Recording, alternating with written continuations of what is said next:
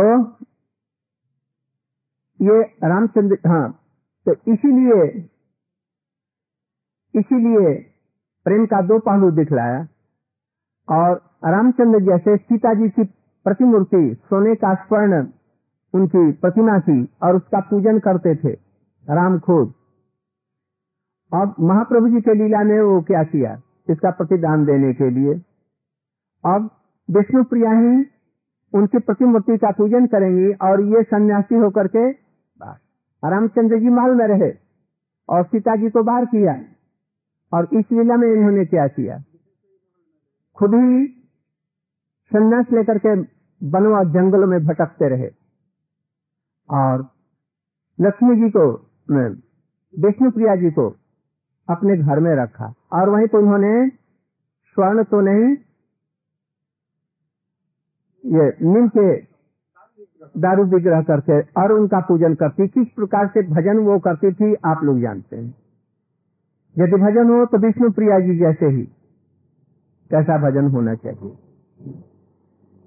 इसलिए ये सब बातें इसलिए मालूम पड़ता है, ये प्रेम के इस विप्रलम्ब पहलू को आस्वादन करने के लिए राम ने इस जगत में वो पधारे थे। और उन्होंने संयोग और वियोग दोनों का ही किया। जैसे कृष्ण ने भी संयोग और वियोग का किया। ब्रज में जब तक रहे तब तक संयोग की लीला और इसके बाद में वियोग की लीला उन्होंने प्रकट की। इसी तरह से राम का प्रधान कारण ये था। जैसे कृष्ण का प्रधान कारण था प्रेम, आस्वादन करना और दूसरों को प्रेम देना।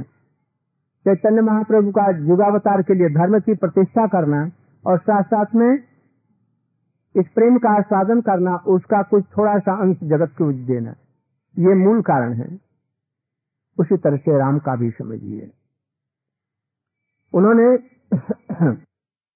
वाल्मीकि के के संवाद में कुछ इनके लीला चरित्र का वर्णन हुआ है। वाल्मीकि जी आप लोग सुने हैं कि वो दस्यु थे। लूटमार करना ही उनका कार्य था। चमन ऋषि के लड़के थे।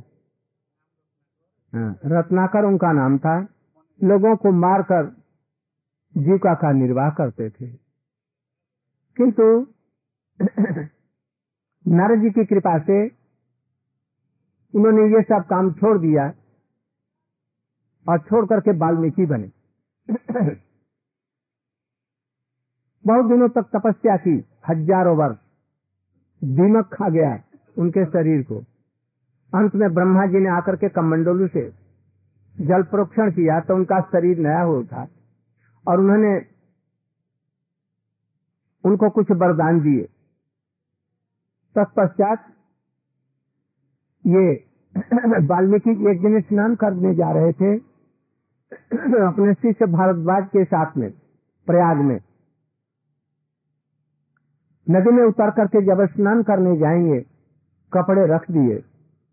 उसी समय एक बहेलिया आया और जोड़े क्रौच पक्षी को में से उसके पुरुष क्रौच को उसने तीर मारा। वह तीर उसके शरीर में इस पार से उस पार हो गया और छटपट करता हुआ गिर पड़ा। क्रौची बहुत करुण स्वर से रोने लगी। वो छटपटाता हुआ मर गया। वाल्मीकि ऋषि को बड़ा क्रोध हुआ। और उन्होंने अभी अभिसंपात दिया रे निषाद, तू यहाँ पर मत रह, एक क्षण भी न मार। तुमको कभी भी शांति और सुख नहीं मिलेगा। और उन्होंने छंद में अनुस्तूप, चार चरणों में अनुस्तूप छंद का उनके अपने मुख से स्वतः निकला। माँ निषाद समगम शाश्वती समा तो इस तरह से निकला। उन्होंने कहा, ये मेरे मुख से ऐसे ये श्लोकबद्ध कैसे आ गया? ये छंद कैसे आया? अनुष्टुप छंद। चिंता कर रहे थे, इतने में ब्रह्मा जी आए। बोले जी इसी छंदों में तुम राम की लीलाओं का वर्णन करो। उन्होंने कहा, मैंने तो राम की लीलाओं को देखा नहीं। तब उन्होंने भी ऐसा ही उनको कहा भक्ति युगेन मनसी सम्यक पणिते अमले अपश्यत पुरुषम पूर्ण मायांच जद अपाश भक्ति जो का अवलंबन करो। और हमारी कृपा से और भगवान की कृपा से तुम्हारे इस ध्यान योग में ही राम की सारी लीलाएँ जैसे व्यास के हृदय में अंतर्भूत आविर्भूत हुई थी, ऐसी सारी लीलाएँ उनके हृदय में आविर्भूत हुई। और उन्होंने राम की सारी लीलाओं को जन्म से लेकर के, उसके पहले से लेकर के अंत तक सारी लीलाओं को उन्होंने प्रत्यक्षवत दर्शन किया। और उसी का उन्होंने शब्द, शब्दों में, अक्षरों में लिपिबद्ध किया। यही रामायण, वाल्मीकि रामायण विश्व का सबसे पहला काव्य हुआ।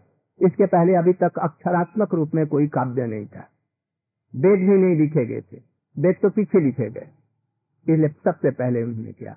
और सबसे पहले उन्होंने अपने शिष्य लव और कुश को इसका अध्ययन कराया। इसका गायन भी किया जा सकता है। उन्होंने जो देखा, समाधि में उसका इन्होंने वर्णन किया है वाल्मीकि रामायण के तीसरे सर्ग में। बाल्यकांड के तीसरे सर्ग में बतलाया है। वाल्मीकि रामायण ही मूल रामायण है। यही सब अपेक्षा मूल प्रमाणित है रामायण। जैसे वेद व्यास का श्रीमद भागवत है और और सब हैं, वैसे ये मूल रामायण है। ये प्रमाणों में भी अमल प्रमाण इसको माना गया है।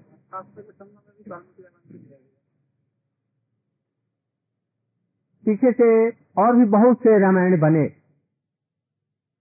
किंतु और जितने भी रामायण बने हैं, उनमें अपेक्षाकृत तुलसी रामायण श्रेष्ठ है। और कुछ प्रमाणित भी है। क्यों प्रमाणित है कि वो श्रीमद भागवत का अनुवाद है? राम का चरित्र है। किंतु जहाँ तक जितने भी सिद्धांत लिए गए हैं, वो सब श्रीमद भागवत के अनुवाद स्वरूप है। इसलिए ये प्रमाण स्वरूप है। विशेष करके उत्तरकांड जितना है, तत्व की बातें वो सब श्रीमद भागवत के, से लिए गए हैं। कहीं कहीं पर लोग उसको समझने में भूल करते हैं और कहते हैं कि यह मायावाद मिश्रित ग्रंथ है किसी यह गलत बात। वैसे सिद्धांत श्रीमद भागवत में है, भी है। जैसे तुलसी तुलसीकृत रामायण में मिलते हैं, जैसे सिया राम मैं सब जगह जाना। तो कृष्णमय भी जगत को महाप्रभु ने भी देखा और श्रीमद भागवत में इसका वर्णन है। अभेद मुक्ति और भेद मुक्ति की बात, अभेद मुक्ति की बात दिखलाई है श्रीमद भागवत में भी उसका है। मुक्ति है किंतु भगवान के दिए जाने पर भी भक्त लोग उसे ग्रहण नहीं करते।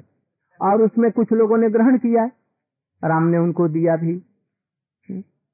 इस इस तरह से उनका जब हम विचार करते हैं सिद्धांत की दृष्टि से तो उसमें भी मायावाद का कोई चिन्ह नहीं है। वो अपने समझने का फेर है। अब वाल्मीकि जी उसी का वर्णन कर रहे हैं जो समाधि में उन्होंने देखा, जिन लीलाओं का। तृतीय सर्ग शुक्वा वस्तु, समग्रम, तद्धर्म तद्धर्मार्थ सहितम हितम, व्यक्तम अन्वेषते। भूयो जदवृतम तस्कधीमत नारद जी के मुख से सुना, सारी राम के लीलाओं को। सुन करके संपूर्ण रामचरित्र को, जो रामायण महाकाव्य की प्रधान कथा वस्तु था, सुनकर वर्जित वाल्मीकि जी। समाधि लगाई। भक्ति जो का अवलंबन भक्ति जो का अवलंबन करना मैंने क्या? जो व्यास जी ने समाधि लगाई। भक्ति जोगेन मनसी सम्यक पणिहिते अमले अपश्यत पुरुषम पूर्ण भक्ति जोगेन माने क्या? संपूर्ण रूप से आत्मसमर्पण कर। गुरु के चरणों में अपने को बेच कर। आपकी कृपा के बिना मैं कुछ नहीं कर सकता। ऐसी भावना करे और उन पर निर्भर होकर के उनका चिंतन करे तो वो लीला अपने आप आएगी। क्यों? स्वर्ण मुखे ही जीवा दो स्वयं में उत्फुत जब तक चमनमुखी हमारी चित्त वृत्ति नहीं होगी, जब तक उसमें किसी प्रकार की भी शंका होगी वह भगवान का शरण लेने पर, अपने सदगुरु का शरण लेने पर, वो भी तो हमारे समान ही हैं। ऐसी थोड़ी सी भी शंका हुई तो क्या होगा? संदेहात्मा विनश्यति विनश्यति मैंने क्या, मर जाएगा? वो उससे च्युत हो जाएगा भक्ति से। इसलिए आप लोगों से करबद्ध निवेदन है। भक्ति के विषय में, भगवान की कृपा के विषय में और सदगुरु की कृपा के विषय में कभी भी संदेह मत होना। हम लोगों को कभी कभी ऐसा होता है, ये क्या कारण है? कभी कभी मन लगता है सेवा में, कभी मन नहीं लगता है। सबका कारण क्या है? संदेह है। गुरु तत्व में भी संदेह है और भगवत तत्व में भी संदेह है। तत्व के संबंध में भी संदेह है और भक्ति की भावना के प्रति जो भक्ति सर्वस्व दे सकती है, इस पर भी संदेह अपने बल पर कुछ होता है। जैसे अपने बल से मैं रुपया कमा रहा हूँ, ऐसा अभिमान होता है। अरे तुमको बुद्धि किसने दिया? अपना बल कह रहा है। तुम बिज़नेस खूब अच्छी तरह से चला रहा है। ये बुद्धि किसने दी? शरीर को ठीक रखा किसने? और कुछ दिन के बाद में जब फेल हो जाएगा सब कुछ, तब क्या होगा? इसलिए अपनी बुद्धि के प्रति भरोसा न रख करके, वो जो उपनिषद का वाक्य है, न उनका है जम ये सब नयम आत्मा प्रवचन लब्ध। हो न मेधया, न बहुना सुते न जम एव सब वेणुते। जब उनको हम वर्ण करेंगे, यह प्रभु आपके अतिरिक्त हमारा कोई नहीं है। और फिर जब उनकी कृपा होगी, अंतर्मुख होना हमारा कार्य है। और कृपा करना और रियलाइज़ कराना उनका ये कार्य है। इसलिए हम अंतर्मुख होंगे, अर्थात अंतर्मुख माने। वो क्या घी है ना? घी। घी रह। जो विश्वनाथ चक्रवर्ती ठाकुर जी ने श्रीमद भागवत के दो दो जगहों में हाँ तो वो धी मैंने क्या है। गुरु के वचनों में, शास्त्र के वचनों में, भगवान के वचनों में। संपूर्ण रूप से श्रद्धा जो है उसमें तनिक भी गलत नहीं है। भगवान के नाम में, भगवान की भक्ति में वो संपूर्ण शक्ति है जो शास्त्रों में भी नहीं लिखी गई। उससे भी अधिक होनी चाहिए। यदि ऐसा किसी को विश्वास हो जाएगा तो कभी वो विचलित हो सकेगा। देखिए, नींद आ रही है ना? इतनी बीजबती बाणी बतलाया जा रहा है और नींद आ रही है। दिल्ली के लोग को और मथुरा के लोगों को जरा सीधा बैठिए तो। सीधे एकदम ऐसे तन करके बैठो। बिज़नेस में पैसा कमाने के समय तो बड़ी उत्कंठा रहती है। पाँच फ़ोन एक साथ में लगते हैं। हुँ? खड़े होकर के काम करते ऐसी जब तक बुद्धि नहीं होगी भाई, भगवान के प्रति, भगवान नाम के प्रति, भगवत भक्ति के प्रति, ये श्रद्धा, जो लिखा है, एकदम परम सत्य है। विक्रीतम ब्रजुबधु भी इदंच विष्णु श्रद्धान्वितो, यस जो श्रद्धा पूर्वक लौकिक की श्रद्धा नहीं भाई। कौन? परमार्थ की श्रद्धा जिनके अंदर में है। कृष्ण भक्ति कैसे सर्व कर्म कृत है। ये हो श्रद्धा। ऐसा होने पर तो यदि भगवान का भजन साधन करेगा तो क्या होगा? पहले भगवत भक्ति आएगी और उसके बाद में उसके काम, रोग इत्यादि सब दूर हो जाएँगे। ऐसी श्रद्धा होनी चाहिए। और पहले काम को दूर कर लूँगा, अनर्थ दूर करके तब फिर मैं भजन करूँगा। प्रेम पीछे आएगा। तो ये इसका मतलब हुआ ये शास्त्र पर विश्वास नहीं है। इसलिए भक्ति देवी की कृपा नहीं होगी। लाख जन्मों तक भक्ति से विकसित हो जाएगा। है? कोई भी आज तक देखा है साधन में, अनर्थग्रस्त लोग ही तो साधन भजन करके भगवान को पाए हैं। पहले भक्ति आई, अनर्थ अपने आप दूर हो जाएगा। इसलिए सेवन मुखों के ऐसी दृढ़ श्रद्धा रखनी चाहिए। भगवान का नाम, भगवान की भक्ति के द्वारा ऐसा संभव है।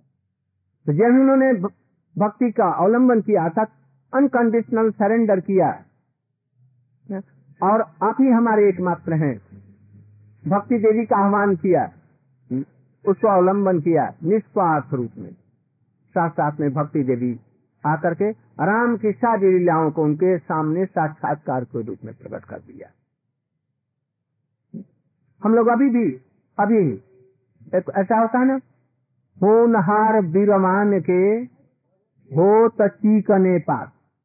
सब बातें तो हैं किंतु इस पर ध्यान नहीं देते। यदि प्रारंभ से ही ऐसी हो, भक्ति, श्रद्धा हो, पुष्ट होगी, और उसके पत्ते कैसे होंगे? जैसे कि वो बतलाए है ना, पहले दो पत्ते होंगे, फिर दो पत्ते होंगे, फिर दो पत्ते होंगे। साधन अवस्था में क्लेश अग्नि और ज़रूर होगी। जिसको इसमें श्रद्धा नहीं है उनको नहीं होगी। एक मूर्ख आदमी भी जो पढ़ा लिखा नहीं है, किंतु बुद्धिमान है, उसको हो जाएगा, निरक्षर आदमी को। और बड़े बड़े पंडित लोग जब इस पर विश्वास नहीं होगा तो नहीं होगा। भगवान का नाम करने से भक्ति करने से ज़रूर क्लेश तकनी होगी। जितने प्रकार के क्लेश हैं दूर हो जाएँगे। और शुभदा होगी। भाव भक्ति जब आएगी तो मुख्य लोकुताकृत और सुदुर्लभ। ये दोनों हो जाएगा। और जहाँ प्रेम हो, प्रेम होगा तो कृष्ण को आकर्षण करेगी और कृष्ण का साक्षात्कार हो जाएगा भाई। ये ज़रूर विश्वास रखो। यदि प्रारंभ में ये विश्वास नहीं है नाम के प्रति भगवान के प्रति गुरु सेवा के प्रति तो उनका मन विचलित रहता है। दिन भर एक विधवा नारी जिसका पति मर गया है ऐसे दिन रात कोई उत्साह ही नहीं है भक्ति में। तो, तो क्या भजन होगा? प्राण भी लेकर के आप थैली में बड़े आराम के साथ आनंद के साथ उल्लसित होकर के सेवा इत्यादि में जुटेगा। नहीं तो जीवन बर्बाद हो जाएगा। तो इन्होंने यही भक्ति जो का इस प्रकार से उन्होंने आवाहन किया, लगाया। कौन सी भक्ति? अन्नाभिलाषिता शून्यम। अन्नाभिलाष छोड़ दिया, ज्ञान कर्म आदि, इसको भी दूर कर दिए। और अनुकूल ने न राम अनुशीलनम जब उन्होंने करना आरंभ किया भक्ति का। और साथ साथ में भक्ति देव उनके हृदय में आविर्भूत होकर के आराम की सारी लीलाओं का यही क्रम है, ऐसा ही साधन होना चाहिए हमको, बड़े उत्साह के साथ। जिसको भजन में उत्साह नहीं, उत्साह निश्चयात निश्चयात कैसा? विश्व ब्रह्मांड का प्रलय हो जाने के बाद भी हमारा नाम हमारी रक्षा करेगा। विश्व ब्रह्मांड नष्ट हो जाएगा, सब कुछ उलट जाएगा। किंतु शास्त्रों में जो नाम की महिमा लिखी, हमारे गुरु जी ने जो कहा, ये परम सत्य है। इस तरह निश्चय कृष्ण अवश्य मिलेंगे इस भक्ति के द्वारा। जब गुरु जी ने बीज बोया है, निष्फल होगा। गुरु जी का बोया हुआ बीज क्या दिया? कृष्ण सेवा की वासना, जो कि श्रद्धा के रूप में परिलक्षित होती है ऊपर से। तो गुरु जी का दिया हुआ ये नष्ट हो जाएगा। ज़रूर हमको क्रमशः धीरे धीरे धीरे धीरे ज़रूर भक्ति होएगी। कृष्ण का ज़रूर ही दर्शन होगा। उनकी सेवा मिलेगी। ब्रज की भक्ति तक भी मिल सकती है है? उत्साह, निश्चय, धैर्य तक तक कर्म प्रवर्तन। कुछ दिन नहीं हुआ या कोई किसी ने एक थप्पड़ दे दिया या किसी ने थोड़ा सा ऑपरेशन कर दिया। ऑपरेशन मैंने क्या? जैसे भगवान ने नारद जी का ऑपरेशन कर दिया, महाप्रभु जी ने ऑपरेशन कर दिया किसको छोटे हरिदास को और काला कृष्णदास को थोड़ा सा या किसी को और थोड़ा सा ऑपरेशन होगा, बस बिथक गए। बिथकना जानते हैं? विशेष रूप से थक गए। इसको कहते हैं बिथक जाना। तो बिथक गए।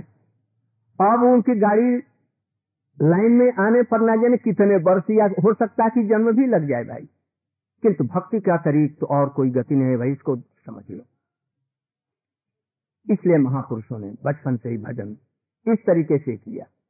तो वैसे हम लोग को उत्साह के साथ में, निश्चय के साथ में, धैर्य के साथ तब तक कर्म प्रवर्तना उसमें कभी भी, तनिक भी कोई शिथिलता नहीं आए, तब तो ये भक्ति होगी। तो उसकी कृपा से जही अंतर्मुख हुए और भक्ति पर उन्होंने सब कुछ छोड़ दिया। भक्ति देवी संपूर्ण रूप से आकर के राम की लीलाओं का दर्शन कराया। उन्होंने क्या देखा? वे कुछ के आसन पर बैठे। विशेष करके हम समझते हैं, गिरिराज गोवर्धन में हम जाएँगे, परिक्रमा करेंगे हरि कथा छोड़ करके। जमुना में जाएँगे, गंगा जी में स्नान करेंगे कुंभ मेले में स्नान कर लेंगे तो तो हम ये भक्ति आ जाएगी। लाख कोटि जन्म में नहीं होगा, ये समझ रखो। लाख करोड़ों जन्म में। इसलिए भगवत भजन, ये जो तरीके हैं, महाप्रभु जी के नियम है, विचार है, ऐसे चलो। और तब तो भक्ति होगी। यदि उपेक्षा किया तो भक्ति देवी अपनी उपेक्षा नहीं सहन करेंगे। क्या करेंगी? और भक्ति को अपने स्थान में माया भक्ति को बैठा करके और असल में वो चली जाएँगी सीता जी हम्म। रामचंद्र जी अग्नि में दे देंगे। अग्नि को सौंप देंगे उसकी भक्ति को। और उसके बदले में क्या दे देंगे? माया की भक्ति दे देंगे। वे गुरु के आदेश से कुश के ऊपर, आसन के ऊपर में बैठे। मुख किया पूर्व की तरफ़ में और विधिवत आचमन किया। हम लोग आचमन भी नहीं करते हैं। वैसे ही गुरु जी ने कहा तो कुछ मंत्र तय कर दिया। मंत्र का अर्थ भी नहीं समझते, मंत्र का इष्ट देव भी नहीं समझते, मंत्र के प्रति शरणागति, आत्मनिवेदन इत्यादि प्रपत्ति भी नहीं होती। ऐसे ही गुरु जी ने कहा है, बलाय टालने के लिए और बातों की चिंता करते हुए बैठते तो कहाँ से फल आए? आए कहाँ से फल? जब विद्वत करो, स्नान करके पूर्वाग्र में बैठो, कुश के आसन पर बैठो। हम लोगों के लिए बनते हैं उनके बड़े बड़े मोटे आसन। उसके आसन में कुछ वैज्ञानिक चीज़ें हैं। कांच के आसन पर बैठने का एक वैज्ञानिक कुछ पहलू है। तो ये सब कारणों से ये बतलाया। ऐसे ही नहीं, हमारे पूर्वजों ने ऐसा किया। आसन पर बैठे। बीरभद आचन किया। आचमन करते हैं, कितने लोग आचन आचमन करते हैं? संध्या के पहले। हम समझते कि विधिवत करने वाले बहुत ही कम होंगे आचमन का उद्देश्य क्या है? ये भी समझना चाहिए। आचमन से भूत शुद्धि होती है। कैसे हुई? विष्णु को मैं अपने को समर्पण करता हूँ। नमस्कार। ओम विश्व नमः। माने क्या? हे व्यापक विष्णु, जो आप सर्वत्र व्यापक है, हमारे हृदय में सर्वत्र हैं, जो हमको देख रहे हैं, आज आपको देखते ही, आपकी साक्षी दे करके मैं अपना नमस्कार, अर्थात अपने जितने भौतिक भी अभिमान है, स्थूल अभिमान है, देह में आत्मबुद्धि है, इन अभिमानों को छोड़ करके आपके शरणागत हो रहा हूँ। ऐसा आचमन करो तो। अपनी बुद्धि टुद्धि ये माइक है और ये सबको छोड़ करके करो आचमन। देखो, जो पहले आचमन नहीं करेगा ना तो क्या आएगी? संसार की, के विषय इसमें आएगी। इन विधवत आचरण मैंने वो है आंतरिक भाव। ये पानी लेकर के और सिर पर कर लिया विष्णु और उनका कोई चिंतन नहीं है। विषयों का ये सब नहीं छोड़ा तो कैसे होगा? इसलिए उनके शरणागत पहले। आचमन किया और स्थिर भाव से सीधा भाव से, एकदम। अन्य करने से मैं ऐसे बैठो। पैर पर, इस पर ये लगा करके। अभी जितने आदमी बैठे हैं, सब बैठे हैं ऐसे आराम के साथ में। स्थिर भाव से, स्थिर माने क्या? चित्त को स्थिर किया, शरीर तो स्थिर हुआ। अब चित्त को भी स्थिर करो। स्थिर मैंने क्या? चित्त जो डाल हो रहा था विषयों में, इधर में इधर में, इस पत्ते से, उस पत्ते पर, उसको स्थिर कर दो। एक पत्ते पर। और एक पत्ता कौन? जो तुम्हारा इष्ट देव जिस मंत्र को तुम करने जा रहे हो, उस पर एकदम स्थिर करो। और चित्त कहीं नहीं जाए। आँख बंद करने पर या तो नींद आएगी अनेक भीतर से स्फूर्ति आएगी। जो कुछ उन्नत कुछ हुए हैं, उनको क्या होगी? वो एकदम सतेज रहेंगे और चेतनता रहेगी। और उनकी स्फूर्ति होगी उस पर चित्त को स्थिर करने पर, जिस विषय के लिए स्थिर कर रहे हो। और केवल शरीर ही रहा है नहीं जाएगा। इसलिए स्थिर करो मैंने, बुद्धि को एकदम स्थिर करो, नहीं तो पेंडुलम जैसे डोलती रहेगी। एकदम स्थिर करके अपने इष्ट मंत्र में या इस देह में लगाओ। और इसके बाद में समाधि, समधि हो गए। समधि, उनकी बुद्धि कहाँ ले गए? जड़ जगत से ऊपर उठा लिया, देहात्म बुद्धि छोड़ दिया। और भगवान जो संपूर्ण रूप से सचिदानंदमय तत्व हैं, उनके समान अपनी बुद्धि को बनाया, अर्थात शुद्ध चिन्मय बनाया। बनाया माने आविर्भूत हुई वो। और होने के बाद में रामचंद्र जी के लीलाओं के लिए प्रार्थना करने लगे, ये लीला जो है ना, ये भी सचिदानंदमय है। भगवान का नाम रूप, गुण, लीला। उनके परिकर सब सच्चिदानंद तत्व हैं। इसलिए लीला को यह मत कहानी है, ऐसा मत समझो। क्या समझो? अप्राकृत व्यक्ति है, असत भक्ति है वो। हुँ? वो हृदय में वो लीलाएँ अपने आप आएँगी। इनका भी ऐसा ही हुआ। देखा क्या? रामचंद्र जी का जन्म हुआ जैसे। कैसे जन्म हुआ ये बहुत? कौन ऋषि? श्रृंगी ऋषि आए और उन्होंने पुत्रेष्टि यज्ञ कराया और कैसे उनकी रानियों ने उसका यज्ञ का भाग खाया और उसे राम लक्ष्मण भरत शत्रुघ्न कैसे पैदा हुए? बचपन में कैसे हँसते थे ये? कुछ बोल सर। एक बरसात अच्छा। कैसे बोलते थे? कैसे चलते थे? कितना बजा अभी? अभी कुछ नहीं। कैसे चलते थे? कैसे चलते थे? कैसे बोलते थे? एक कौए के देख करके मालपुआ रामचंद्र जी खा रहे हैं, नंगे, और और उसको दे रहे हैं, उसको ऐसे लुभा रहे हैं, और वो अपने दोनों पैरों पर एकदम टप टप करता हुआ उनके निकट आता है, और फिर किलकारी मार करके रो करके दौड़ते हैं मैया के पास में, घर के भीतर। और फिर जब वो इधर आ जाता, फिर उसको दिखलाते हैं। अंत में वो काकभूषुंडी जी, उनके कौआ वो कौन था? काकभूषण उनके मुख में पहुँच गया और लाखों करोड़ों वर्ष तक अखिल विश्व ब्रह्मांड में घूमता हुआ और फिर कहीं किसी जगह में ऐसे ही कर रहे थे, उसको जो ही रामचंद्र जी हंस दिए तो उनके मुख से बाहर आ गए। उनको आशीर्वाद दिया, अब से माया तुमको नहीं बैठेगी हज़ारों मील तुमसे दूर रहेगी। ऐसी ऐसी सब लीलाएँ। एक समय स्नान करने गए तो रावण वहाँ पर आया और उनके चरणों को पकड़ करके उनको डुबाना चाहा और रामचंद्र जी ने क्या किया एक उसमें तिनका बहता हुआ जा रहा था उसको उठाया और उसे बाँध पर लगा करके ऐसे ही तिनके पर तिनका रख करके अब बाँध चलाया और उसे मारा तो वो कहा जा करके लंका में जा करके गिरा। नहीं ये भी। इसका भी। ये बाल लीलाओं में। बाल लीलाओं में यशोदा जी के गोदी में खेल रहे हैं। कैसी कैसी अपूर्व लीलाएँ कर रहे हैं। क्या? यशोदा कौशल्या जी। उसमें महर्षि अपने योग धर्म से, योग माने भक्ति योग, के बल से भली भांति लीलाओं का साक्षात्कार किया। रामचंद्र जी, लक्ष्मण जी के साथ में पिताजी के आदेश को पालन करने के लिए चले गए। क्रोध से गए होंगे। गुरु जी ने कहा कि देखो, ये काम कराओ।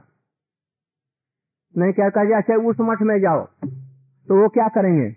अच्छा मठ में जाते हैं, अपनी लुकटी बुकटी सब कुछ गठरी ले ली और पैचार कर दिया। पैचार माने क्या?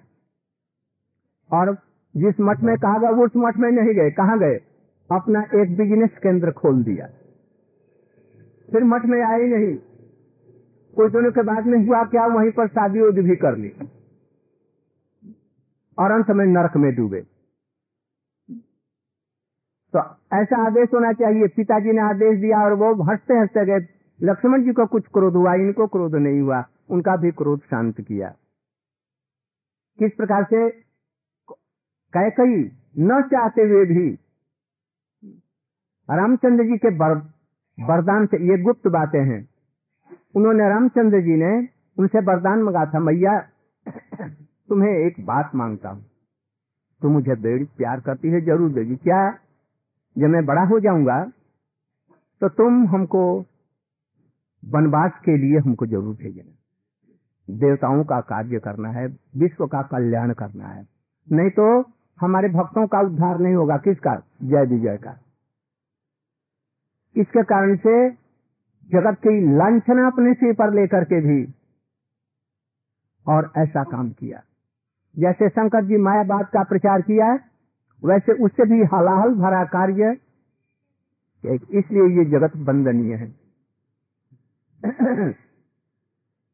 इसके बाद में